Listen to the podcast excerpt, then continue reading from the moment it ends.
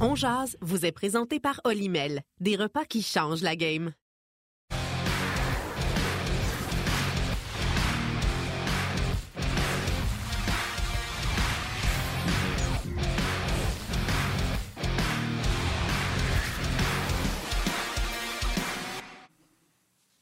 Mercredi le 15 mars 2023. Bon midi, mesdames, messieurs. Bienvenue à cette toute nouvelle édition de Ongeance. Yannick Lévesque et Martin Lemay qui vous accompagnent pour la prochaine heure. Nous allons euh, aller faire un tour du côté de la Floride, retrouver François Gagnon qui est là euh, pour suivre les réunions, euh, les différentes réunions des directeurs généraux de la Ligue nationale. Ça s'est terminé ce matin. On va retrouver François vers midi 30. Guy Boucher sera là également pour revenir sur la victoire du Canadien hier. Et salutations à vous tous les jaseux, que vous soyez sur YouTube, Facebook Live, rds.ca ou via la télé. Salut Martin, comment vas-tu? Salut madame, ça va très bien. Euh, grosse victoire du Canadien hier, euh, victoire surprenante quand ça a commencé 2-0. On s'est tout dit au palais. Euh, ça va être comme ça lundi. ça fait d'année. Ouais, ça va être comme lundi, puis ça va être long d'ici la fin de la saison. mais non, le Canadien qui est revenu dans le match rapidement. bon, j'aimerais ça souligner le travail de Belzile qui était plus 3 après une première période. Il était sur tous les jeux. Euh, il a fait de l'excellent travail, mais euh, regarde, commençons avec les salutations, mon. Avant de parler du match du Canadien, on va en parler avec Guy, comme tu l'as dit. Salutations, ils et elles sont très, très, très sollicités. On en manque. C'est des professeurs suppléants. Il y a déjà des professeurs qui sont sur des horaires de 4 jours, donc tu as besoin des suppléants. Et euh, c'est pas un travail euh, facile parce que tu arrives dans une classe, dans une autre. Donc, salutations aux professeurs suppléants. Excellent. Voilà pour les salutations du jour. Avant d'aller retrouver notre ami Guy, tu sais, euh, Martin, que ce matin, le Canadien a procédé à l'annonce de la mise sous contrat de Jaden Struble. Et le directeur général Kent Hughes a commenté. Il est en Floride. Alors, euh, allons écouter les propos du DG du Canadien. Jaden, euh, c'est ça, c'est un choix de deuxième ronde. un grand défenseur physique avec un super bon coup de patin, beaucoup d'habilité. Euh, alors, on est, on est vraiment content de l'avoir. Il va aller à Laval puis essayer d'aider les Rockets pour euh, se rendre au City. Il y a une, euh, pas un plancher, un, plafond très haut. il, y a, des choses encore à apprendre puis développer. Puis on est content que dans notre, avec notre groupe, qu'il va avoir la chance de, progresser comme joueur. Puis on va voir par où ça va s'emmener avec les Canadiens. On met beaucoup d'importance en face sur le développement. Puis pour quoi, 95% des jeunes joueurs qui jouent pas dans la Ligue nationale, il y a encore du développement à faire avant de se rendre dans la Ligue nationale. Alors, c'est ça qu'on passe, c'est euh, tu, dois investir dans ton développement. Puis on est ici, on croit qu'on on était une bonne place pour développer. Puis euh, on sait tous que si euh, tu démontres dans le niveau de la Ligue américaine que tu es prêt pour la Ligue nationale, il y a toujours une place. Je savais pas ça, moi, en plus, mais euh, Jaden Struble, qui était son agent, euh, Yannick? Euh, je ne sais pas, mais là, je vais prendre une chance avec Kent Hughes. Kent Hughes, je savais pas ça, moi. Donc, malgré l'abondance de jeunes défenseurs gauchers, Struble aurait pu dire Sais-tu quoi, je m'en vais pas là. Et je pense que ça aurait été le choix de bien des défenseurs universitaires. Je pense vraiment que le lien avec son ancien agent, fait en sorte que Struble a accepté de signer parce que quand tu vois tous les jeunes défenseurs euh, chez le Canadien de Montréal, peut-être qu'ils préfèrent sais quoi, je vais essayer de prendre un chemin plus facile. Fait que c'est une bonne nouvelle pour le Canadien de Montréal. Ça fait, comme Guy le dit souvent, faut ajouter. Arrêtez de vouloir soustraire. Ajoutons. N'est-ce pas, Guy? oui. Oui, puis je pense que vous êtes juste dans, dans, ce cas-ci, comme dans n'importe quel cas, la connexion personnelle avec, euh, la personne en question a, fait souvent toute la différence. Tu tu peux avoir des, situations où ça a l'air bien beau, qu'il y a plein de place. Et puis, je me rappelle un joueur qu'on avait euh, essayé de convaincre, un Suisse euh, que, je connaissais parce que je l'avais vu jouer, parce que j'étais là-bas. Tout ça qu'on avait euh, au championnat du monde, je l'avais vu jouer, puis on avait essayé de le convaincre à Tempa. Euh, et nous, on avait l'air d'avoir moins de place à ce moment-là pour ce joueur-là. Puis Mike Babcock, lui, à euh, Détroit, euh, lui aussi n'a pas l'air d'avoir de place, mais il y avait une type de connexion. Puis lui, il avait parlé, puis je veux pas dire qu'il a compté des menteries, mais il avait mis ça tout beau, puis tu vas jouer avec euh, Zetterberg, puis tu vas jouer avec Dacia, puis tout ça. Puis Steve Eiserman puis moi, on n'était vraiment pas de de, de, cette philosophie-là de, mettre ça tout beau pour attirer la personne. Puis après, si c'est pas ça, nous, on avait été très honnête avec, qu'il y, y avait de la place, mais que évidemment, il, va devoir faire sa place une fois qu'il est arrivé, puis ainsi de suite. Puis, Mérité. Ce joueur-là, ben, ce joueur-là est allé où ça va l'air plus facile. C'est vrai qu'il a joué avec Datsuk puis Zetterberg. Ça a duré une période et demie dans le camp d'entraînement. Puis après ça, ben euh, c'est ça. Ça a été une saison beaucoup très difficile. Puis après ça, il était plus là. Il, est obligé d'aller ailleurs. Puis de, alors que nous, ben euh, après notre première année, on, était en train de vider là. On avait, on a changé finalement 11 joueurs en un an. Puis après ça, quand moi été parti, il y a eu 11 nouveaux joueurs durant l'été. Quand on regarde ça, il y a eu 22 nouveaux joueurs. Fait que, des fois, ça a l'air bien beau. Euh, mais la réalité, c'est que c'est toi qui l'as fait ta place. Fait que le Canadien a beaucoup de défenseurs, mais un, tu sais pas qui va vraiment se développer. Tu sais pas combien de temps ça va durer. Tu sais pas combien de ces défenseurs-là que le Canadien va garder parce que si, à un moment donné, il y a besoin d'aller chercher d'autres attaquants ou des, bons leaders ou des, des, pièces manquantes, ben, tu vas fort probablement utiliser tes défenseurs comme monnaie d'échange pour justement transférer ça à une autre force ailleurs, puis à d'autres possibilités ailleurs. là, tout d'un coup, l'endroit où il n'y avait pas l'air d'avoir de place, il y en a plein. Fait que c'est la même affaire qu'une autre équipe. Il a l'air d'avoir de la place. Puis là, tout d'un coup, tu signes. Puis dans l'été, il y, a, deux joueurs autonomes qui signent à la défense dans ce club-là. Puis t'en as un jeune qui arrive de la ligne américaine qui s'est développé plus qu'on pensait. Puis là, maintenant, t'as un joueur, as un joueur des collèges qui arrive de nulle part, puis tu signes ça. Puis là, tout d'un coup, il n'y a plus de place pendant huit ans. Fait que, tu sais, tu, penses que dans ces cas-là, comme dans n'importe cas, tu vas faire confiance à la personne avec une connexion. Je vais sauter un peu là-dessus pour faire un lien avec euh, le match d'hier. on parle de jeunes défenseurs. Un que, euh, par certains moments, on n'est pas, on était plus inquiète, mais disons que on se posait des questions. Il est pas prêt, il faut être patient, tout ça. C'est Justin Barron. Puis hier, je le garde de jouer, puis je suis convaincu que tu l'as remarqué toi aussi. il revient de blessure. Ça n'a pas été une longue blessure, mais hier, entre autres, il a fait des passes incroyables. Euh, moi, moi, je trouve que Justin Barron a fait un saut monumental en cours de saison avec le Canadien. Donc, tu sais, ça, ça confirme que des fois, faut vraiment, vraiment être patient et donner le temps aux jeunes de se développer. Je ne dis pas qu'il est à son top niveau, là, mais tu vois qu'il y a une progression dans son cas. Je me trompe ou tu partages mon opinion? Non, non, non, non, non, non, tu as absolument raison. La seule chose, si tu me permets, Yannick, je vais mettre, sans dire un bémol, juste peut-être rajouter, modifier oh, un peu, moi, dans ma perception à moi, c'est que Justin Barron n'a pas fait un saut dans la Ligue nationale. Son saut, il l'a fait dans la Ligue américaine. Il l'a fait parce ouais, vrai. dans la Ligue américaine. Et si on l'avait gardé depuis le début, il n'aurait peut-être pas fait du tout ce saut-là. Il aurait peut-être régressé, perdu sa confiance, puis on aurait été obligé de le retourner dans la ligne américaine, tout défait mentalement. Puis là, ça aurait peut-être pris trois ans avant de le rescaper, puis on n'aurait peut-être plus jamais le rescaper. Ça arrive tout le temps, tout le temps, ces affaires-là. Fait que c'est pour ça que. Au lieu d'être dans la Ligue nationale, il serait dans la Ligue américaine, là. Exactement. Il aurait fait le chemin inverse. Exactement. Fait que, tu sais, je pense que on est tous en train de le vivre à Montréal, dans l'entourage du Canadien, qu'on est, on est un peuple impatient en général. Euh, euh, euh, on l'a vécu parce que le Canadien, c'est la fierté du, du, du, Québec, puis ainsi de suite. Puis on n'a on a jamais voulu que, ce soit une équipe qui soit en reconstruction. Puis, tu sais, on a essayé de patcher pendant plusieurs années, puis il y a eu des bonnes choses avec tout ça, mais là, on est en train de comprendre qu'à un moment donné, on a besoin d'avoir plus de patience, mais cette patience-là, il faut se la spécifier, il faut, la comprendre. Ça veut dire quoi, patience? Mais ça veut dire plein, plein de choses. Mais la, première chose qui me vient en tête pour moi, c'est laisse le jeune passer du temps dans la ligne américaine, à moins que ce soit un exceptionnel et que ce soit 100% clair.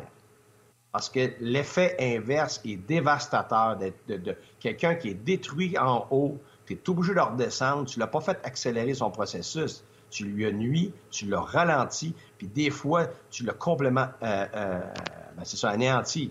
Fait que, tu sais, c'est un exemple parmi tant d'autres que presque toutes les organisations ont comme philosophie, mais que le Canadien n'avait pas vraiment. C'était tout de suite, tout de suite. On voit un beau flash, on voit quelqu'un qui parle bien au micro, à qui on peut s'accrocher, quelqu'un qui excite. Là, le, le nouveau cadeau en dessous de l'arbre de Noël, on veut, le déballer parce qu'il est gros, puis il y a un bel emballage, mais on veut le déballer quatre jours avant Noël. Tu sais, ça, je pense qu'on est tous en train de le vivre, on est tous en train de l'apprendre. Puis un cas comme lui, c'est parfait. Puis même qu'un gars comme Barron, dans deux ans, on va peut-être regarder Harris, puis on va peut-être regarder euh, Jack Eye, puis on va dire Wow, Barron est bien en avance. Peut-être pas. Puis peut-être qu'on va avoir un Jack Eye qui a de la misère à ah, on sait jamais. Tu ne sais pas ça. Mais une chose est sûre, on n'aura pas fait avec Barron le travail inverse. On va, on va lui avoir donné les, démarches normales. Donc, on va s'être garanti un développement normal, puis après ça, on verra où ça mène. Peut-être que l'année prochaine, il y a de la misère dans le camp, peut-être qu'il va y avoir de la misère à finir l'année. Mais c'est un développement qui est beaucoup plus safe et tu perds rien avec ça. Tandis que l'inverse, pas sûr, moi, Mais moi, je vais en mettre un. Oui, vas-y. Moi, je vais en mettre un bémol. Euh, hier, c'était le retour de sa blessure, puis euh, tout le monde, quand il vient de blessure, Guy nous l'a dit mille fois. Il y a une adrénaline artificielle qui s'installe. Il va peut-être en jouer une ou deux de même, puis ça va redescendre, ça va revenir à une normalité. Fait qu'on s'emballe pas avec ça. Je vais vous en mettre un autre bémol au sujet de la place, parce qu'on parle de Struble. Je me souviens, moi, d'un magazine, Les Canadiens, en disant que la relève était spectaculaire. Puis c'était Nathan Beaulieu, euh, c'était Ryan O'Byrne, je me souviens pas c'était qui le troisième jeune, puis on disait que l'avenir est prometteur. Il n'y a pas un des trois. Qui a il y avait un Ton Hardy aussi à un moment donné, il me semble. Il y avait. Ton Hardy, right. Canadien s'est avancé au repêchage pour aller le chercher. Et là, il joue à Chicago. Là. Le grand, le grand euh, centre. C'était un autre. C'était un autre. Mais Karen, c'est un autre. Mais je me souviens de ce magazine-là parce que c'était le trio de défenseurs de l'avenir. Beaulieu, Auburn, puis les gens, sûrement, sa messagerie texte vont être plus vite que moi, ils vont s'en souvenir. C'était qui le troisième de l'époque. Euh, puis ça n'a rien donné. Fait que, tu sais, quand on dit, là, oh oui, Stubborn, euh, il arrive, puis euh, ça a l'air pacté, là. mais calmez-vous le pompon. Et la dernière chose que j'aimerais dire, c'est que les jeunes joueurs, c'est la meilleure façon de découvrir dans ton entourage les gens qui sont bipolaires. Je m'explique.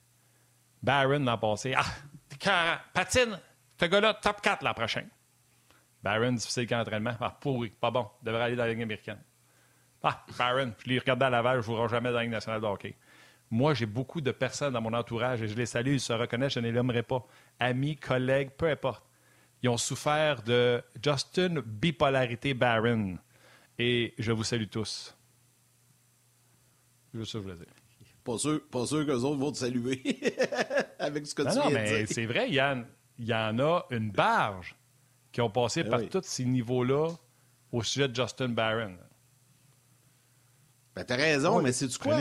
Comme partisan, puis, Guy, je vais te laisser aller là-dessus. je, je, sais que les entraîneurs, les dirigeants et tout ça, c'est une optique différente, mais comme partisan, t'as le droit tu as le droit. Tu le droit d'apprécier tes joueurs, de, de, de pas, les haïr, mais les critiquer, puis de. c'est normal, les partisans. Guy l'a dit tantôt, on est un peuple émotif, puis à Montréal, c'est encore plus vrai au Québec. On est très émotif, puis on réagit souvent. C'est action-réaction. Hein? Tout le monde veut, veut, veut échanger tel gars, tel gars. Là. Ah, il y a une bonne séquence, on n'en parle plus. sais mais je pense que les partisans ont le droit de faire ça. Maintenant, il ne faut pas que les dirigeants agissent comme ça. Ils ne le font pas, là, mais il ne faut pas que les dirigeants et surtout pas les entraîneurs agissent comme ça. Non, non, non, non. C'est ça la différence. C'est pour les gens, c'est un divertissement. C'est pour ça que dans un divertissement, comme un, comme un film, comme une pièce de théâtre, tu vas avoir ton opinion.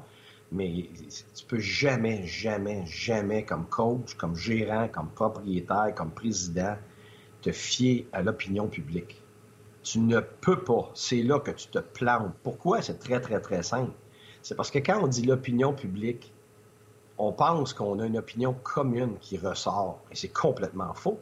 Si tu demandes à 20 personnes l'opinion du match d'hier, tu vas avoir 20 opinions différentes. Puis sur les 20, tu vas peut-être en avoir 3, 4 puis 5 au maximum que leur opinion va se rejoindre d'une façon ou d'une autre. Puis encore là, il va y avoir des nuances dans ces opinions-là. C'est la même chose dans un staff de hockey. On, va arriver dans le bureau, puis on a vu le même match, puis on va s'ostiner sur qu'est-ce qui s'est passé, puis qu'est-ce qu'on en pense, puis qu'est-ce qu'on veut, puis qu'est-ce qu'on veut pas. Puis, tu sais, c'est quoi l'opinion publique? Moi, je me rappelle, le meilleur pour ça, là, c'est Doris Labonté. Je me rappelle, c'est un coach à, Rimouski, tu sais, qui, qui a été un pilier là-bas. C'est un personnage. C'est un de ceux, des, Quand je dis un pilier, c'est parce que c'est quelqu'un qui a vraiment aidé à implanter le hockey dans le bas du fleuve, le hockey junior, puis tout ça, puis a emmené une, philosophie gagnante. Puis, tu sais, lui, était très axé sur la personne, puis tout ça, puis il a coaché Cavalier, puis euh, euh, Brad Richards, Crosby, puis tout ça, puis il était excellent avec ces joueurs-là. Mais, tu sais, il était très sensible, soit au public, soit aux médias et tout ça, mais d'une façon très particulière, il m'avait beaucoup aidé. Moi, je me rappelle, euh, dans mon équipe, je disais, à un moment donné, j'arrivais, j'allais voir Doris, je disais, hey, Doris, c'est les boys, ils aimeraient ça, ils pensent ça. Il dit, ah ouais, c'est qui les boys? Là, il m'a regardé en voulant dire, tu sais, c'est lequel de tes trois, quatre gars que tu as parlé? Parce que moi, j'avais trois, quatre gars qui venaient me voir. Fait que là, je me disais, ah, il y a des leaders là-dedans, il y a du monde, puis tout ça. Puis c'était toujours, va me vérifier, c'est qui les boys? Puis va me vérifier si c'est vraiment l'équipe ou la masse de l'équipe qui pense ça. Et je te dirais que dans 90% des cas, c'était pas l'équipe qui pensait ça. C'était une coupe de gars. Fait qu'après ça, tu prends tes décisions, puis tu, fais tes évaluations par rapport à quelques individus qui pensent quelque chose en pensant.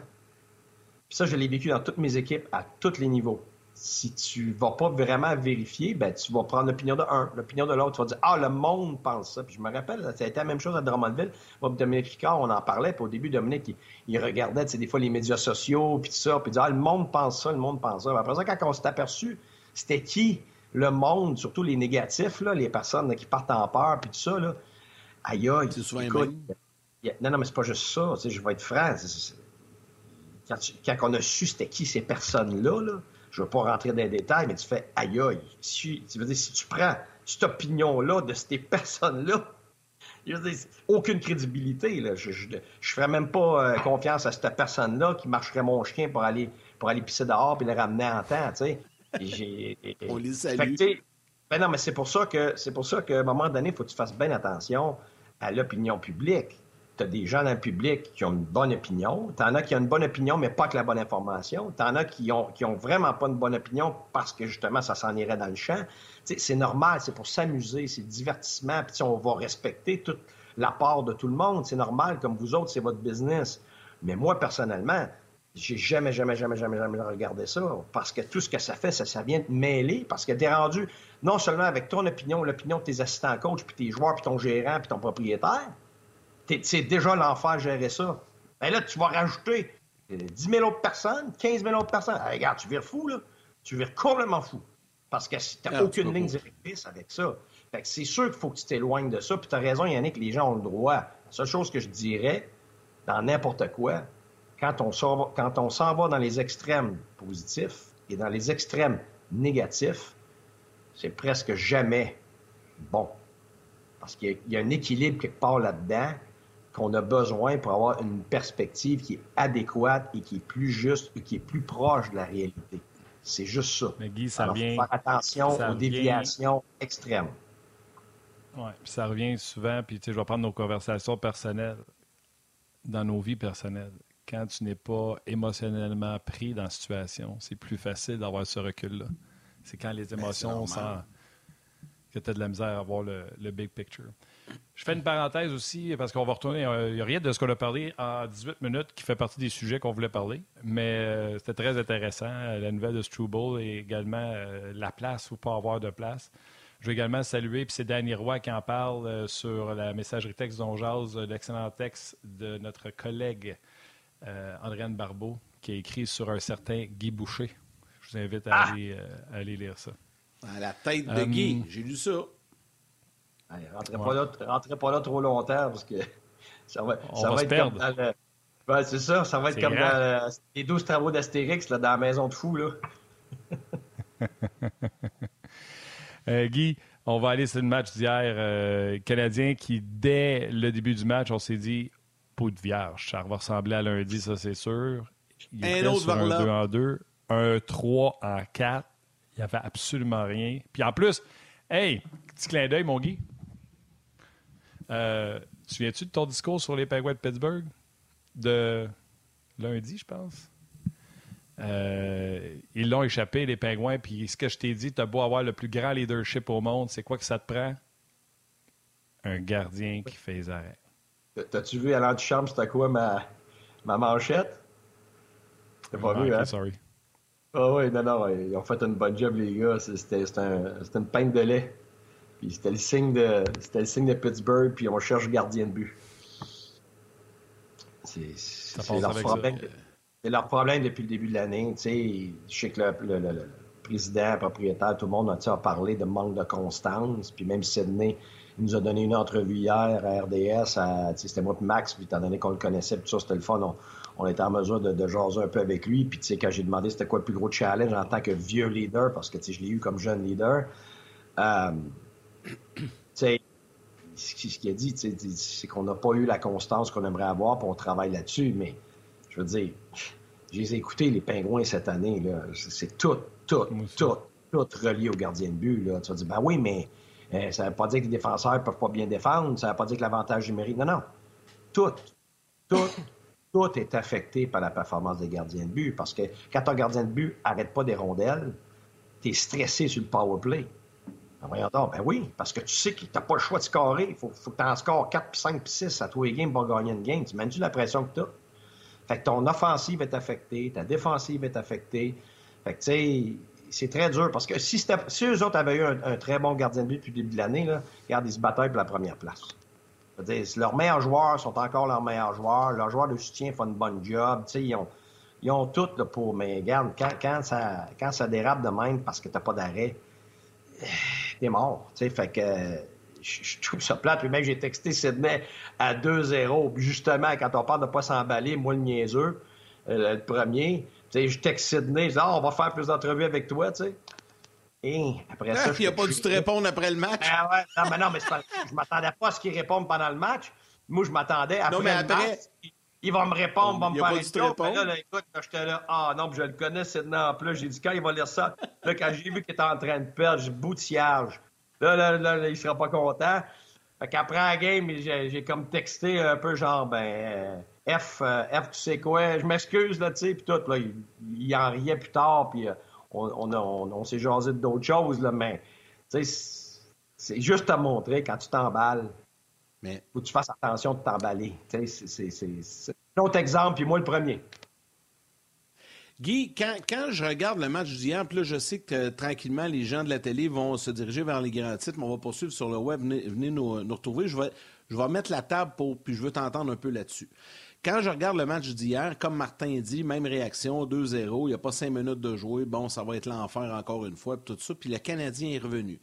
Puis le Canadien a pris les devants. Puis après ça, les Pingouins se sont rapprochés. Puis le Canadien n'a pas lâché.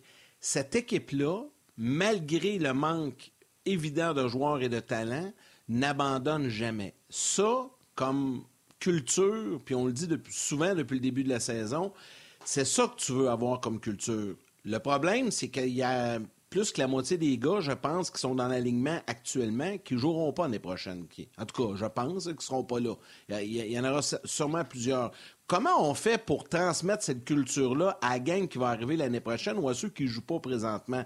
Puis ça, c'est le travail du coach. Puis je veux t'entendre là-dessus. Je veux que tu m'expliques un peu comment on réussit à transposer ça.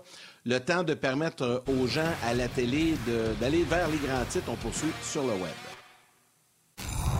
Ce sous-titrage vous est présenté par Yamaha. Et votre cœur bat plus fort.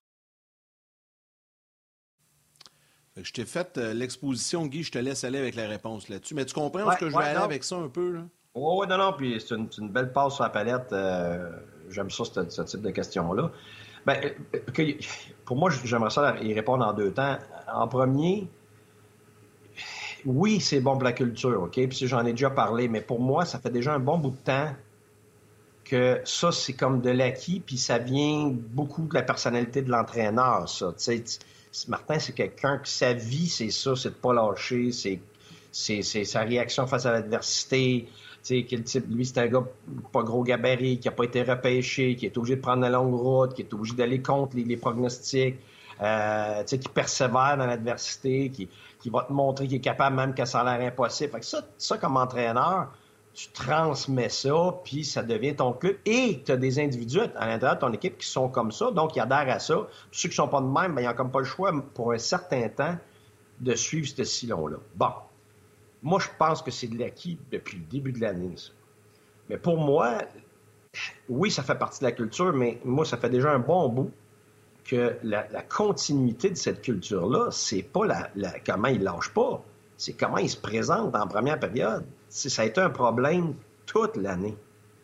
Fait que là, là-dessus, je suis convaincu que les entraîneurs, Martin, puis, euh, puis tout le monde du staff, travaillent à ça depuis le début de l'année, c'est certain. Et puis qu'il n'y a pas beaucoup de changements depuis le début de l'année en termes de, comment on sort en première période. Fait que ça, pour moi, c'est l'autre partie de la culture. Puis eh, d'ici à la fin de l'année, si tu me demandes ce qui est le plus important pour moi, c'est ça. Parce que qu'est-ce que tu veux transmettre à tes jeunes? C'est qu'au moins, pour finir l'année, même si on finit pas parfaitement, ben, au moins on, sait comment se préparer, on sait comment aborder un match, puis quand ça commence, on est prêt, puis notre approche fait qu'on a un match, tu sais, euh, euh, qui est serré après une période. Parce que tu peux pas euh, perpétuer ça tout le temps que ah on est correct parce qu'on va on va fighter puis on va à un moment donné là, ils n'ont pas de pression mais quand tu as de la pression là puis que tu commences mal moi je peux te le dire. Les équipes là à un moment donné ils lèvent pas la pédale. Là ce qui arrive c'est qu'il y a deux choses. Oui ils lâchent pas mais la raison pour laquelle ils lâchent pas c'est aussi parce que l'autre équipe a levé la pédale c'est humain c'est normal. Fait que là c'est un mix des deux. Fait que pour moi ce qu'on a à transférer à cette culture là d'ici la fin de l'année, c'est comment on fait pour se préparer pour qu'en première période, on ressemble sensiblement à ce qu'on voit quand on lâche pas en troisième période. Ça, c'est une progression individuelle. Ça, c'est une progression collective. Et comment tu vas faire pour transférer ça? C'est parce que tu vas avoir acquis ça d'ici la fin de l'année, comme on parle des fins. Fait que transmettre ça, je pense que pour cet été, un, c'est qui tu gardes. C'est qui qui représente ça? Parce que sinon, là, tu vas, tu vas recommencer, je ne veux pas dire des cancers, mais des, gens contagieux qui vont continuer d'insérer ce qui n'est pas nécessairement positif pour tes débuts de match, pour, pour les, euh, ce que tu as à faire en première période pour justement être dans le match, comprends-tu? Fait que tu sois jeune ou vieux, avant de parler de constance, il faut, faut, parler de comment on se présente, comment ça commence on peut être dans le match dans les 10 premières minutes, là, puis après ça, tenir ça. Après, on parlera de constance, puis après, on parlera de pas lâcher. Moi, ça serait ça mon approche d'ici la fin de l'année. Euh, puis je peux rentrer dans comment tu fais, si ça, ça, mais je pense que moi, pour moi, c'est beaucoup plus important ça pour l'instant pour finir l'année. Mais euh, on va dire aux Pingouins de ne pas lâcher parce qu'ils n'en auront pas d'autres gardiens de but d'ici euh, la fin de l'année. Ça va être ces deux-là. Ils devaient espérer que je suis trop proche? Il me semble que du reflet, c'est ah mon halo qui fait ça, je pense. On ne voit pas grand-chose. Ah, c'est bon, là, c'est mieux. Fait que c'était la manchette d'hier. Parce que les autres, ils n'en auront pas d'autres de gardiens de but euh, d'ici la fin de l'année. Fait que euh, il peut pas être négatif comme nous, on l'a été avec Jarry puis euh, De Smith. Il doit dire, les gars, on va défendre, nos gardiens vont faire le travail. Comme Crosby ne peut pas dire en entrevue, le tabarbip de gardien ne nous aide pas. Non, ça n'aurait pas, pas été du Crosby. Ça, Crosby prend sur ses épaules. Je peux te dire qu'avant qu'il pointe du doigt, là, qu'il va. Quelqu'un m'a fait une joke. Il dit Fais attention, quand tu pointes du doigt comme ça, il y a un doigt qui s'en vient vers toi, mais il y en a, y en a qui s'en va vers l'autre, mais il y en a trois qui, y en a trois qui reviennent vers toi.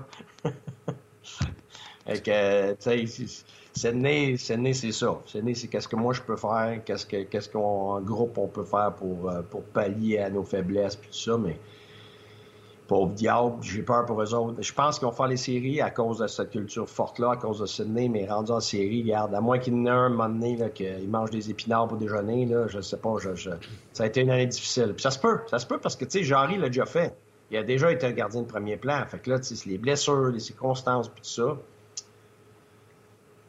Tu sais, l'année passée, ça a été. Puis hier, hier les Penguins ne sont pas la seule bonne équipe qui s'est fait battre, Guy. Euh, L'Arizona est allé donner un coup d'injora aux Flames de Calgary. Encore là, gardien de but.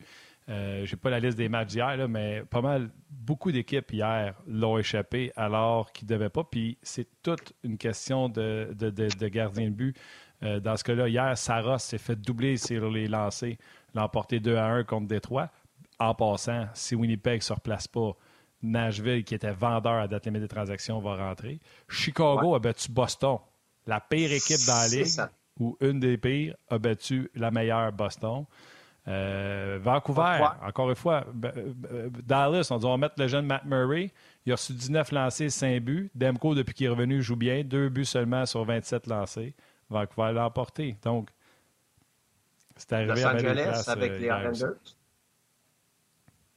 Oui, mais c'est pas une mauvaise équipe qui a battu, là, mais je comprends ton aspect, là, le gardien qui fait le job. Oui, non, absolument. Moi, Los Angeles, je... On jase vous est présenté par Olimel, des repas qui changent la game.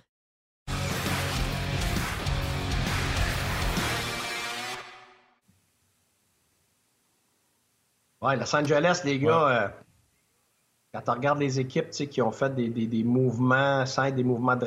Oui, on a fait un plat avec Quick, mais je veux dire, c'était pas en termes de performance à la glace. Là, tu n'as pas de, tu n'as pas de partir de, de, de quelqu'un qui jouait, qui jouait bien, puis que, on a changé de gardien de but, puis on est allé chercher un défenseur défensif pour venir solidifier la défensive, un peu comme les Oilers, les Oilers qui sont allés chercher un défenseur euh, défensif pour solidifier ça, puis ça les aide. Puis à Los Angeles, moi, j'ai regardé jouer, à moins de blessures, ils vont être très, très, très difficiles à battre. Ils sont bons dans deux sens de la patinoire.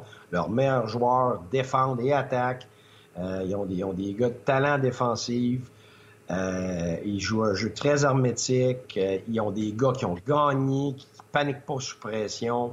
Ils, ont des gars comme euh, Dano et Kopitar qui vont être capables de jouer contre les meilleurs gars de l'adverse. Genre, maintenant que tu joues contre Edmonton, tu mets Dano d'impact à, à, McDavid, puis tu peux mettre, euh, euh tu peux mettre d'impact à, à ou aux autres. Ils sont allés chercher la, récemment la profondeur, l'attaque aussi en offensive avec Fiala, puis tout ça, là. Ouf, et eux autres vont être, être, ça va être ça va, être, une équipe à surveiller. Ouais, ça va être une équipe à surveiller. Guy, on aura l'occasion dans les prochaines semaines de commencer à regarder un peu le portrait des séries qui se dessinent euh, aux quatre coins de la Ligue nationale. Mais là, on doit te laisser parce qu'on va aller retrouver notre ami François Gagnon en Floride. Guy, un gros merci. On te souhaite euh, une belle semaine euh, et on te retrouve avec grand plaisir la semaine prochaine, lundi. Ben, merci. Bonne journée à tout le monde. Bye bye. Merci, Guy. Euh, avant, tout juste euh, quelques secondes avant d'aller retrouver euh, notre ami François, qui est déjà bien installé, je pense, sur le bord de la plage. À part ça, salutations rapides sur Facebook à Manon Denis, Michel Vaudry, Luc Fauché, Éric Villemer, Yann Rossin, Serge Perrier. Sur YouTube, Benoît Savant, Richard Guimont, André Arsenault et Alexandre Buis. Martin, rapidement, quelques salutations sur le rds.ca et par le suite, on va retrouver François. Oui, Frédéric euh, Milo, euh, Normand Picard, Robert B. Brière, Jean-Luc Pigeon, un vétéran. Jean-Luc, c'est le genre de vétéran qu'il est toujours là. Quand il n'est pas là, les gens nomment son absence. c'est pour te dire. Euh, Léona Boudreau également, même chose. Robert Renault également. Marquez, c'en est un autre vétéran qui est toujours là. Danny Roy, c'est lui qui a fait la mention sur l'article de Barbeau un peu plus tôt. Bref, les gens se. Il y a un monsieur qui s'appelle Gary Carter, mais j'hésite toujours à le saluer d'un coup que c'est une joke comme nom, tu sais. Euh, mais ça se pourrait, tu sais, ben, qu'il s'appelle. Non, ça doit être son idole. Ben, je pense que oui, c'est peut-être plus euh, ça. En tout cas, tu sais, dans la vie, Yann, on ne choisit pas. Nous, ici, à Montréal, dans la région de Montréal, il fait un magnifique soleil. Et lui, à cause du travail, il est pogné en Floride, là où il fait beaucoup moins beau qu'à Montréal. On le retrouve tout de suite. François Gagnon, salut. Ouais, c'est pas si pire que ça. partir au vent. Et puis, si jamais vous voyez des, euh, des gouttes de pluie, c'est possible parce qu'il pleut un peu. Au moins, c'est pas de la neige. Mais euh, euh, disons que c'est pas la plus belle des journées depuis le début de la semaine. Ouais, moi, j'ai vu tes reportages cette semaine, puis disons que tu as eu des belles journées quand même. C'est quand même agréable avec la plage, la mer derrière toi. Euh, je ne sais pas si les directeurs généraux, eux, ont eu l'occasion d'aller se mettre les pieds à l'eau. Je pense pas parce que c'était un horaire quand même assez chargé, beaucoup de réunions. François, on peut revenir un peu sur euh, ce qui a été dit dans les derniers jours, notamment au niveau des contestations. on songe peut-être à élargir les contestations euh, des entraîneurs. Bon, tous les aspects de règlement, les contestations euh, pour des rondelles qui s'en vont dans les gradins, contestations pour les pénalités mineures de bâton élevé, parce qu'on a déjà des contestations pour les pénalités majeures euh, et les quatre minutes, mais pour les deux minutes, ça a été étudié, euh, ça a été débattu en petit groupe lundi, ça a été débattu hier en grand groupe, et ce que Gary Bettman et Colin Campbell, qui est le grand responsable des opérations hockey, ont dit aujourd'hui, c'est que oui, il y a peut-être des améliorations à apporter. Elles sont mineures, euh, mais euh, on n'est pas prêt à faire des changements pour l'instant. Euh, on sait qu'il y aura des discussions avec le comité de compétition. Ça, c'est un comité mixte qui inclut des DG, qui inclut des joueurs de la Ligue nationale. Évidemment, la Ligue est représentée aussi. et on va en discuter l'été prochain. Mais Colin Campbell a dit attendez-vous pas à des changements pour le mois d'octobre. On verra ce que ça va donner parce que ça pourrait arriver aussi.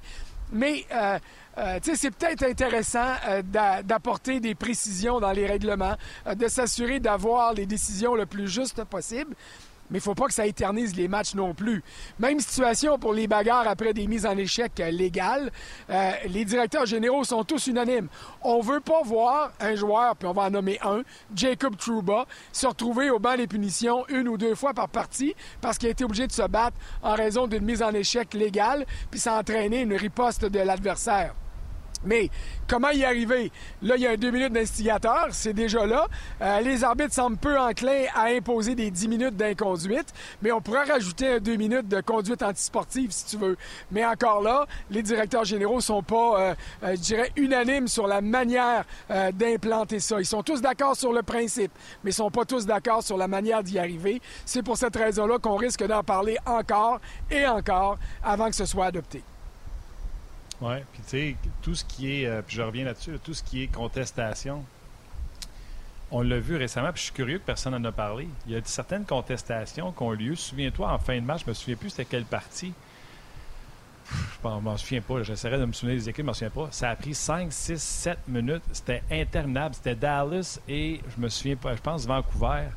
Euh, c'était 5, 6, 7 minutes. Tu peux pas avoir des reprises vidéo prennent autant de temps et penser à en ajouter, François, je me trompe-tu? Bien, c'est ça qui est le problème. Tu veux avoir les meilleures décisions possibles. Dans une fin de match, euh, on le sait, la Ligue nationale prend le contrôle. C'est même pas les entraîneurs-chefs. Là. Euh, quand c'est dans une dernière minute, c'est la Ligue qui arrête tout ça pour s'assurer que le but, surtout s'il est significatif, est bel et bien bon ou qu'il est rejeté s'il est pas bon. Mais, tu sais, si tu te donnes les moyens techniques d'analyser, ben, il faut que tu te rendes jusqu'au bout. Et si tu te rends jusqu'au bout, puis ça prend deux, trois, quatre et des fois cinq minutes, on l'a vu cette saison avec le Canadien à certaines occasions, ben, c'est ça qui est le risque et c'est le prix à payer. Mais souvent, malgré les 3, 4, 5 minutes, les partisans, surtout de l'équipe qui n'est pas favorisée par la décision, disent Ah, ça n'a pas d'allure, euh, ils prennent pas les bonnes décisions, c'est toujours 50-50, toujours dans le cas des obstructions, ou souvent dans le cas des obstructions euh, avec les gardiens de but. Mais tu sais, si on veut vraiment donner une contestation aux entraîneurs pour des bâtons élevés, pénalités mineures, c'est sûr que Martin Saint-Louis et les coachs vont s'assurer d'avoir raison avant de faire ça. Parce que tu es déjà puni pour bâton élevé. Et là, tu pourrais rajouter un deux minutes supplémentaires parce que tu as retardé le match. Alors, tu te trouves à 5 contre 4 et là, tu te retrouves à 5 contre 3. Tu sais, il euh, n'y a pas un club qui veut se ramasser dans une situation comme celle-là.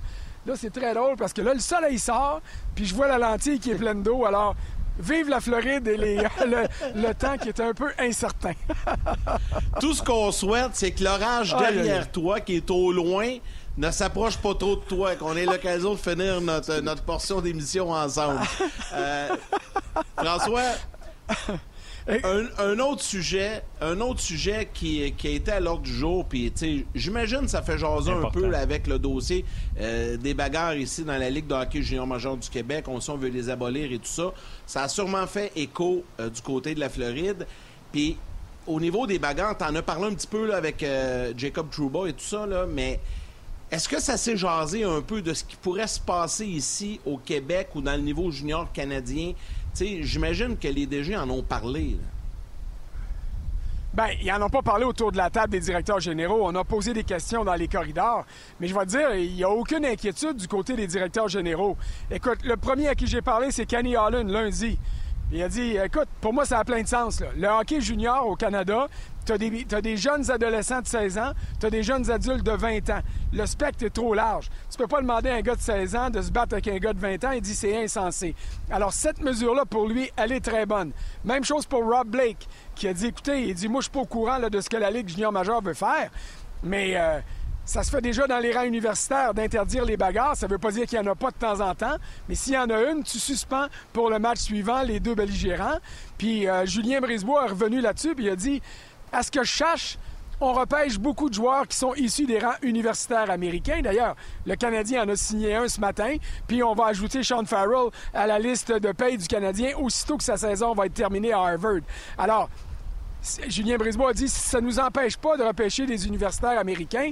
Pourquoi ça nous empêcherait de repêcher des joueurs de la Ligue de hockey junior majeur du Québec si on adopte une politique interdisant les bagarres? Euh, l'important je ne ferais pas dire l'important. Je te dirais que la façon intelligente, ce serait d'uniformiser ça à l'ensemble de la Ligue canadienne de hockey. Il y a trois ligues, la Ligue du Québec, la Ligue de l'Ontario, la Ligue de l'Ouest. Mais ça, regarde, on verra dans le temps comme dans le temps. Pour l'instant, il semble que c'est au Québec qu'on va aller de l'avant avec ça. Puis moi, je vais revenir sur, euh, je vais appeler ça la règle Trouba, qui frappe légalement ses adversaires mais qui doit euh, laisser tomber gants. Tu en as parlé tantôt, puis c'était drôle parce que les directeurs gérants que moi j'ai pu entendre, mais toi tu en as entendu plus, tu es sur place, ils disaient Damn if you do, damn if you don't. Si tu vas pas défendre ton coéquipier, tu es une équipe qui se tient pas. Mais là, c'est rendu qu'à chaque fois tu fais une mise en échec. Fait que les directeurs gérants que moi j'ai entendus semblent pas avoir de solution. Il y a peut-être Dorion qui a dit on a juste appliqué la règle du deux minutes.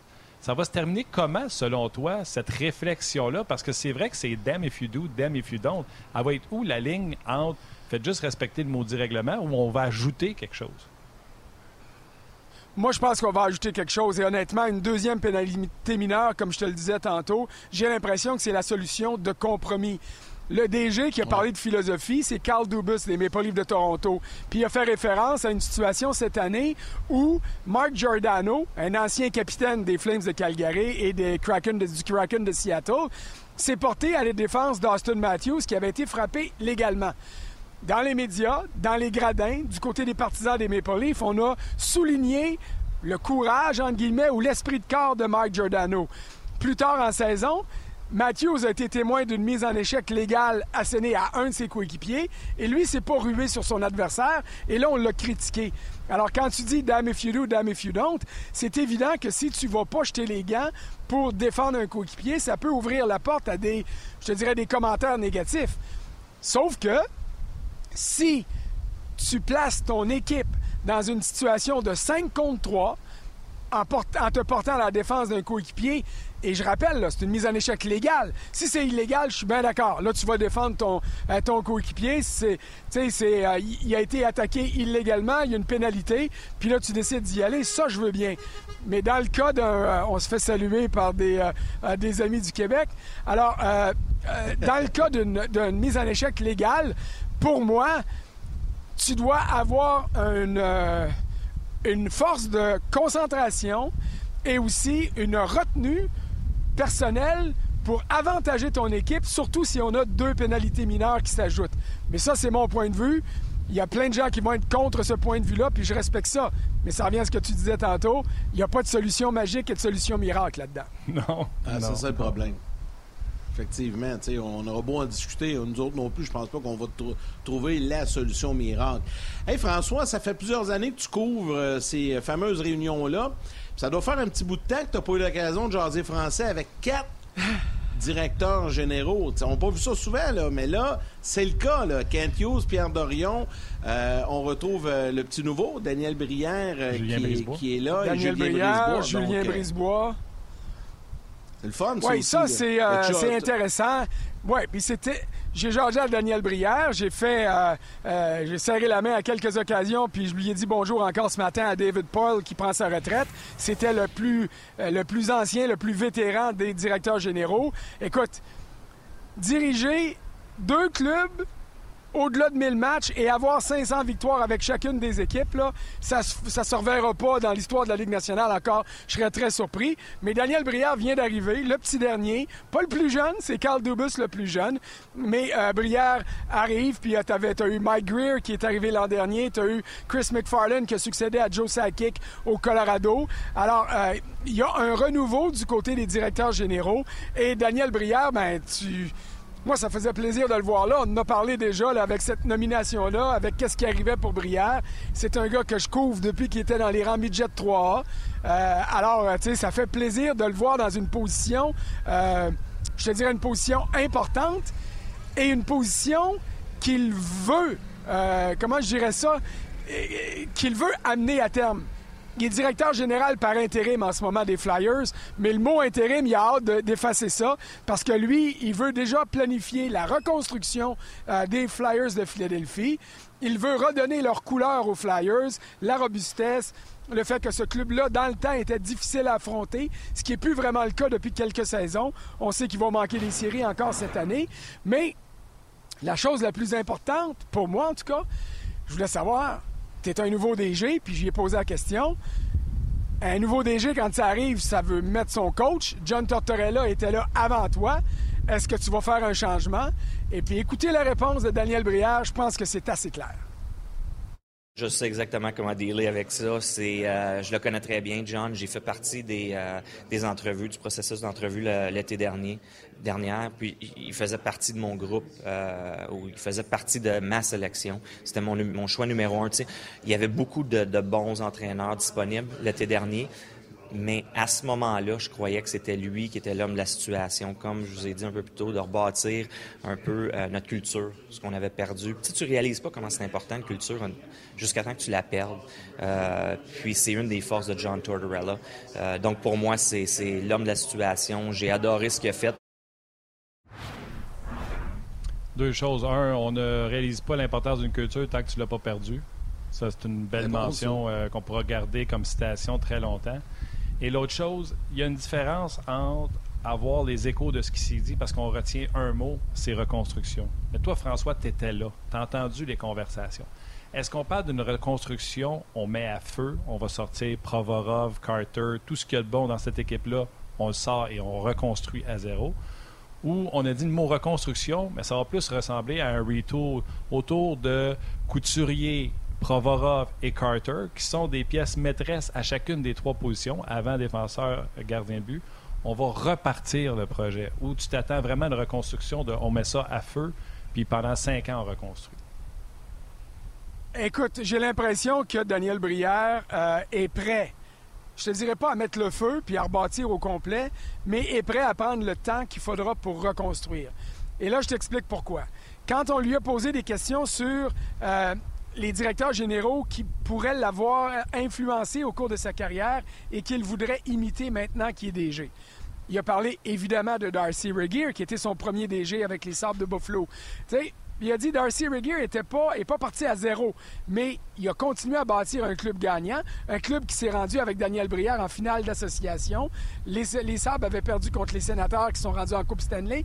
Et ça a d'ailleurs été le dernier match de Daniel Brière dans l'uniforme des Sabres. Il était passé ensuite euh, aux euh, Flyers de Philadelphie. On l'espérait à Montréal, mais on ne l'a pas obtenu. Bon. Il a aussi parlé de Marc Bergevin. Il a parlé de Paul Holmgren, euh, qui était très agressif, puis qui prenait des décisions rapides parce que pour les Flyers, on ne voulait pas justement perdre de temps dans une reconstruction. Puis on se rend compte que ça n'a peut-être pas été efficace. Il a parlé de Bergevin, qui voulait de la culture. Puis à la fin, il a parlé de Joe Sakic. Puis pourquoi il a parlé de Joe Sakic? Parce qu'il a dit c'est le dernier club pour lequel j'ai joué dans la Ligue nationale. Et quand je suis arrivé à Denver, le Colorado commençait la grande reconstruction qui a amené cette équipe-là en finale de Coupe Stanley l'an dernier. Alors, c'est la raison pour laquelle je te dis, est-ce qu'il va tout mettre à terre et repartir à zéro? Euh, avant de se rendre là, il va falloir qu'il évalue lui-même qu'est-ce qu'il a sous la main. Est-ce que Couturier, et je lui souhaite grandement, va pouvoir redevenir le joueur qu'il était s'il finit par être lâché par les blessures? Est-ce que Carter Hart va redevenir le gardien de franchise qu'il était il y a quelques années? Là-dessus, Daniel Briand m'a dit Fie-toi pas à ses statistiques. Cette année, il est beaucoup mieux qu'il était. Et il ne faut pas juger un gardien seulement par les résultats.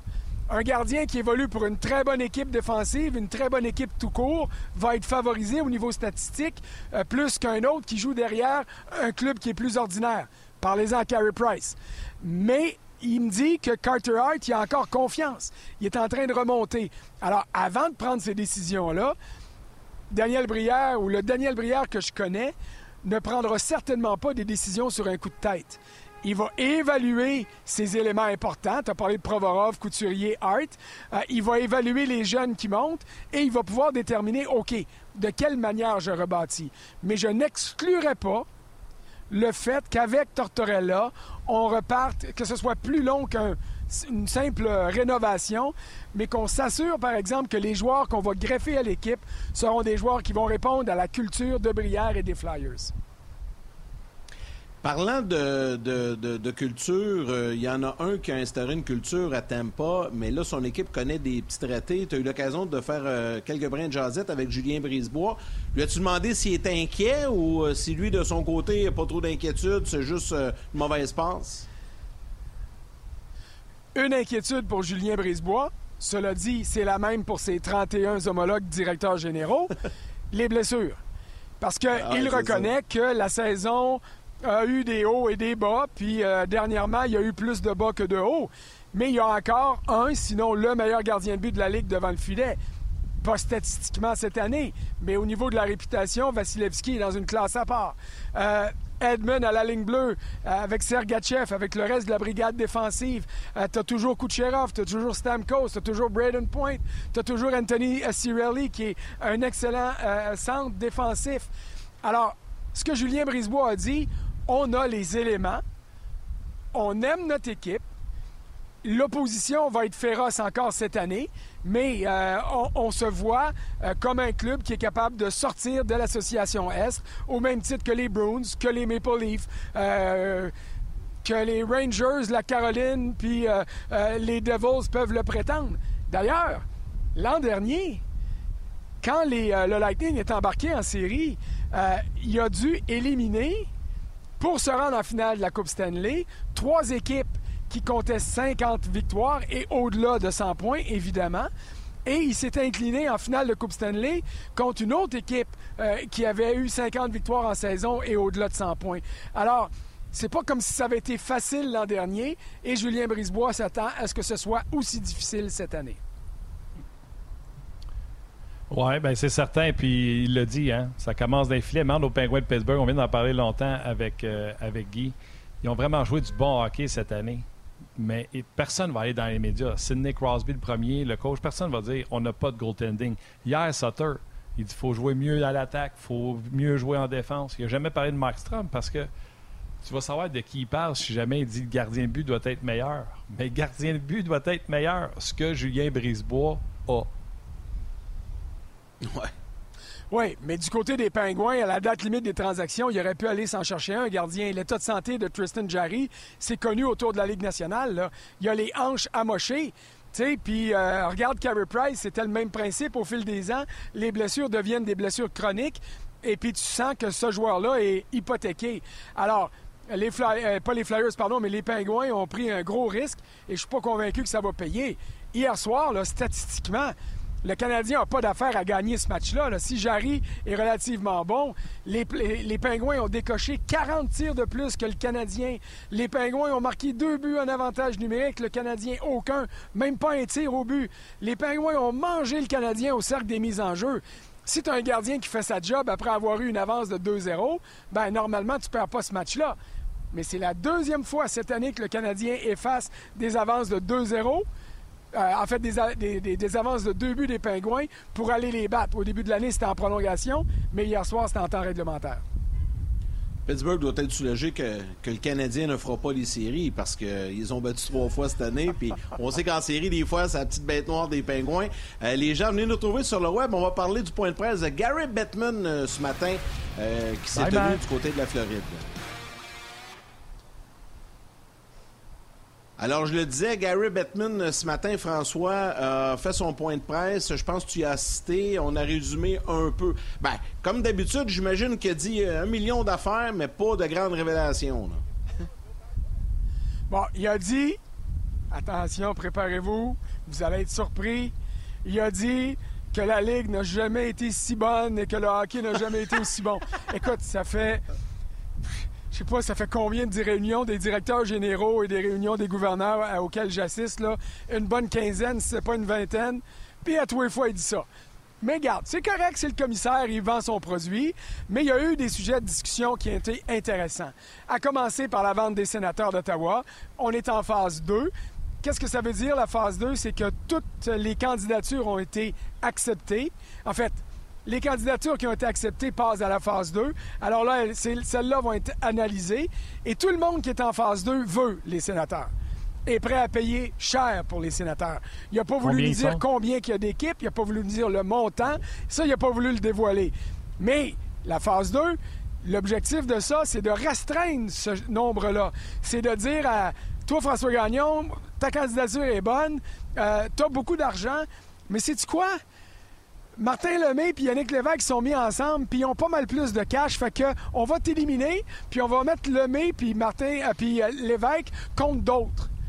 Alors, la valeur de la franchise ou de la vente va monter dans le processus de phase 2 et d'ici quelques semaines, je ne sais pas il y a combien de S à semaine, mais d'ici quelques semaines, on devrait annoncer euh, la conclusion de ce processus-là.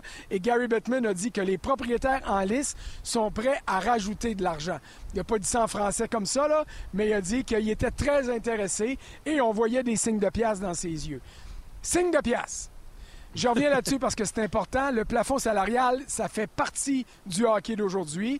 Et là, ben, vous savez que la pandémie a coûté cher à la Ligue nationale, a coûté cher à tout le monde, hein, by the way, mais ça a coûté 1,2 milliard à la Ligue.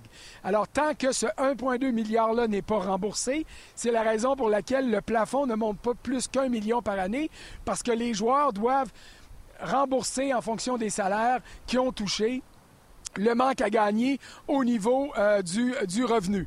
Euh, ce qu'on appelle, quand vous entendez le mot escrow. Et là, je viens de dire ça d'une façon tellement simpliste qu'il y a du monde qui vont dire Hey, gagnons, c'est pas mal plus compliqué que ça, et vous avez raison.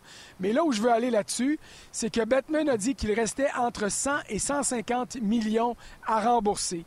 On est un an, peut-être deux ans plus rapide dans le remboursement des pertes qu'on l'estimait. Et ça, ça veut dire que si ce 100 à 150 millions-là est remboursé, la Ligue pourra à ce moment-là remonter son plafond d'autour de 4,5 millions. Est-ce que ça pourrait arriver dès la saison prochaine? La réponse a été peut-être.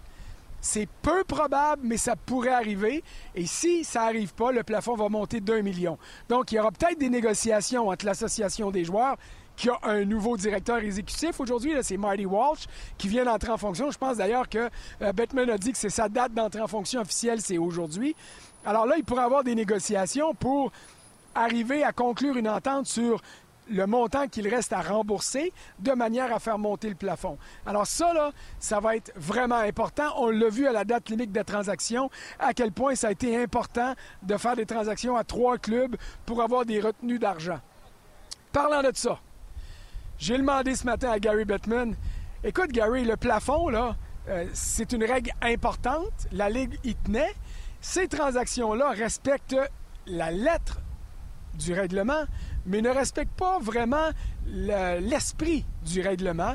Et Bettman a dit, écoute, moi, je suis à l'aise avec ça, même avec la situation en Arizona où il y a des joueurs qui ne joueront plus jamais au hockey, dont les salaires sont comptabilisés pour se rendre au plancher. Puis là, Bettman a dit, on savait dans quoi on s'embarquait avec le plafond. Et de l'espace sous le plafond salarial, aux yeux de Bettman, dans le cadre d'une transaction, c'est aussi important qu'un premier choix au pêchage, euh, qu'un jeune espoir, euh, qu'une compensation quelconque. Alors, il voit. C'est exactement.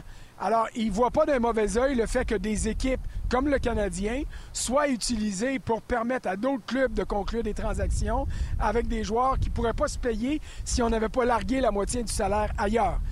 Mais ça fait partie des règlements et euh, Bettman est d'accord. D'autant plus que tu ne peux pas en avoir plus que trois par équipe. Alors, c'est pas comme si on pouvait abuser. Cela dit, l'été passé, La Ligue nationale a fait comprendre aux Oilers d'Edmonton, je vous dis les Oilers parce que je pense que c'est les Oilers, qui voulaient utiliser le Canadien pour obtenir Klingberg, le défenseur des Stars de Dallas, qui ne pouvait pas se permettre d'avoir. Alors, la Ligue nationale, je vais dire, aurait dit aux Oilers, ça ne sera pas une bonne idée de faire ça parce que ça se pourrait qu'on annule la transaction. Alors, tu vois, d'un côté, Gary Bettman nous dit j'ai pas de trouble avec ça, mais d'un autre côté, quand ça arrive sur la table de Bill Daly, ben là, lui, il peut dire un instant, là, ça, ça dépasse un petit peu trop les paramètres des règles du plafond salarial. Mais Daly me l'a dit ce matin. Au fil des ans, les directeurs généraux, les fiscalistes et les avocats qui travaillent pour les équipes trouve une manière d'étirer l'élastique au maximum pour se faufiler euh, entre les règles du plafond, mais la Ligue est là pour s'assurer quand même que l'esprit est respecté, ce qui n'est pas toujours le cas. Exact. Les, transactions sont réglementées et ça doit être accepté par la Ligue avant que ça soit entériné. Et là, il faut qu'on te laisse parce qu'on approche 13 heures, mais je trouve que ce que tu dis, il y a une source de nouvelles dans ce que tu dis. Les joueurs doivent 100 à 150 millions. 4,5 versus 1 million, 3 millions et demi fois 32 équipes, c'est 112 millions de disponibles. C'est là qu'on va voir la première décision du nouveau directeur de l'association des joueurs. Lui, mathématiquement, là, il fait le même calcul que moi, il va dire les gars, clairez votre dette tout de suite, on injecte cet argent-là que vous redonnez immédiatement dans vos portefeuilles. Et l'année suivante, c'est 4,5. Au lieu qu'on fasse le bon de 4,5 cette année et que l'an prochain, Comprenez-tu à quel point ça va accélérer? Donc, dans ce que tu as relaté, il y a une nouvelle là-dedans. La première décision du gars, c'est de voir l'impact qu'il y aura sur ses joueurs, François. Oui, parce que ça, c'est important de voir à long terme. Parce que tu vois que quand tu fais ce calcul-là, ben, en bout de ligne, tu es gagnant. Souvenez-vous de ce ben que Vincent Danfous, qui était euh, euh, dans l'exécutif de l'Association des joueurs quand il y a eu le gros lockout, puis il a dit acceptons-le le principe du plafond, puis remboursons aussi, puis 50% du salaire, puis tout. Puis il dit je vous le garantis, au fil des ans et rapidement, on va récupérer ça. Et c'est une fois encore Vincent Danfous qui avait eu raison. Là, tu m'as dit qu'il faut qu'on s'en aille. Ben, en conclusion, ben, toi, je sais que vous avez préparé un tableau. Ah, oui, ben vas-y avec ça, les, faut que dates importantes. Là, c'est bien beau d'en parler, mais il faut aller écrire. Alors, euh, dans le point de presse de Gary Bettman, puis là, dans les autres choses là, importantes, euh, on a parlé de la vente, on a parlé du euh, plafond salarial. les choses d'équipement, ça, il faut avoir l'entente avec l'association des joueurs, mais ça pourrait arriver, là, des manches en Kevlar et des bas en Kevlar pour minimiser les risques de blessures. Mais Tyler Seguin s'est fait couper à une jambe malgré des bas en Kevlar. Batman nous a dressé une liste de dates importantes que je pense qu'on va voir à l'écran bientôt par rapport au début des séries, la date de la loterie. Là, vous pouvez consulter ça. Je ne les ai pas toutes par cœur. Mais euh, ça vous donne les, les, principaux points d'ancrage euh, des, euh, des prochaines semaines. Puis pour le Canadien, tu l'as dit, la date importante, c'est la loterie qui va arriver tout juste après le début des séries et le repêchage qui va se dérouler cette année à Nashville. Excellent, François. rapidement, Donc, rapidement on va donner les dates. Oui, trop tard. Je voulais donner les dates euh, rapidement. le 8 mai, tu l'as dit, 17 avril, les séries commencent. 3 juin, date maximum pour le début de la Coupe cette année. Ça pourrait commencer avant ça. Et si je me souviens bien, 20 euh, juin, le premier ronde du repêchage, parce qu'on sait que c'est fait en, deux 28. 28. premier repêchage, oui. 28, ouais. François, je pense que la finale tu as été épargné par Madame Météo. On te félicite. Ça a été Quasiment. Euh, excellent. Hey, Quasiment. Stéphane a frotté la lentille une coupe de fois. Moi, non, non, non, il n'y a pas question. Vous allez travailler. Puis euh, je regarde ça, là. Il y a une coupe de surfeurs, là, puis euh, ils n'ont pas de l'air brave, brave, là. Oh oui, ça brasse, le drapeau est rouge en ce moment. Puis vous me, vous me connaissez, moi je respecte les règlements. Alors, je vous laisse là-dessus, je m'en vais travailler. Puis un gros merci à Stéphane, vous n'en êtes pas rendu compte, mais pendant que vous étiez, euh, qu'on était chassé de l'écran, ben, Stéphane en profitait pour euh, passer son essuie-glace dans la lentille parce que. Ah, j'ai vu. Il pleut un peu ici, là. hey, François, bon retour. Un gros merci. Puis on, va te retrouver euh, en studio la semaine prochaine avec nous autres. Certainement. Salut. Salut. Salut François. Évidemment, quand je parle de studio, je parle chacun de nos studios à la maison. François qui est bien installé également lorsqu'il est avec nous euh, à Onjaz. Ben, c'est intéressant. On a fait le tour, un euh, portrait assez complet de la situation du côté de la réunion des directeurs généraux de la Ligue nationale en Floride. Martin, allons-y avec les étoiles du jour. La troisième étoile de Third Star du Facebook RDS, Guy Bernard. La deuxième étoile de Second Star du RDS.ca, Joël Daigle. Et la première étoile de First Star de YouTube, Vincent Fournier. Fournier. Alors, un gros merci à Guy Boucher et François Gagnon qui étaient avec nous aujourd'hui. Merci à toute notre équipe de production en régie à RDS, Mathieu Bédard aux médias sociaux, Anouk Grillon-Langlais et l'équipe euh, de la salle des nouvelles, l'équipe de Sport 30. Un gros merci pour votre support et votre travail. Merci à Valérie Gautran, notre réalisatrice, Madame Boss, qui, encore une fois, a livré la marchandise ce midi. Et un gros merci à vous tous, les jaseux, de nous suivre, que ce soit sur Facebook, YouTube, rds.ca via la télé. Demain avec nous, Karel Lemar et Gilbert Delorme. J'aime ça, Madame Boss. Euh, ben, merci. Merci à. Merci à toi, Yann. Merci aux jaseux, euh, surtout, euh, d'être avec nous. Puis, on s'en parle demain. Salutations à vos mères, câlins à vos enfants.